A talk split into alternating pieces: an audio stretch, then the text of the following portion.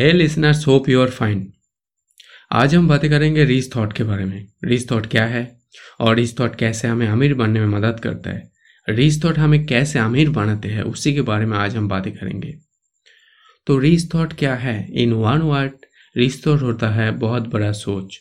जो जिसका सोच बहुत बड़ा है, जो बहुत बड़े बड़े सोचते हैं, उसी सोच को कहते हैं रीस थॉट जैसे कि कभी भी तुम पैसों के पीछे मत भागो। जो लोग पैसे के पीछे भागता है वो छोटा सोच वाले इंसान होते हैं। लेकिन जो लोग ड्रीम के पीछे भागता है, अपने पैसन के पीछे भागता है, अपने टैलेंट के पीछे भागता है, उसे कहते हैं रिच थॉट और यही रिच थॉट एक दिन लोगों को कामयाब बना देती है, लोगों को अमीर बना देती है।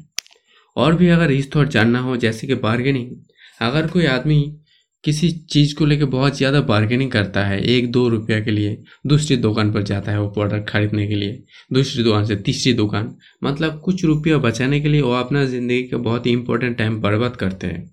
ऐसा सोच को, ऐसा जो लोग होता है, उनको कहते हैं, जो पुअर थॉट वाले लोग कहते हैं, और अगर कोई ऐसा सोच बार्गेनिंग जैसा सोच है किसी का, उसे कहता है पुअर थॉट तो ऐसा पुअर थॉट लोगों को भी आगे बढ़ने के लिए मदद नहीं करता। लोगों का थॉट हमेशा बड़ा होना चाहिए। आपको बार्गेनिंग नहीं करना चाहिए। अगर आप किसी प्रोडक्ट का एक दो रुपया ज़्यादा लेते हैं कोई भी शॉपकीपर कोई भी दुकानदार तो आपको दे देना चाहिए। आप दो रुपये बचाने के चक्कर में आपको उतना ज़्यादा टाइम बर्बाद तो मत करो अपना लाइफ का। तो रिच थॉट यही होता है कि आप बार्गेनिंग मत करो।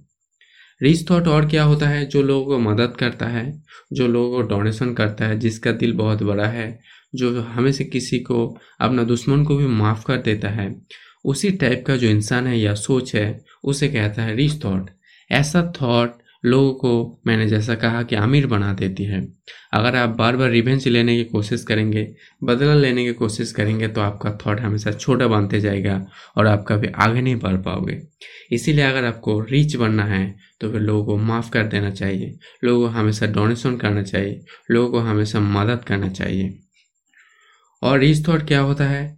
जैसे कि कलेक्ट मनी कलेक्ट करना। अगर कोई पैसा कलेक्ट करके रखता है, बहुत ज़्यादा पैसा है, वो पैसा को इकट्ठा करके रख दिया बैंक में या कहीं पे, ये बहुत ही पोर थॉट हो गया।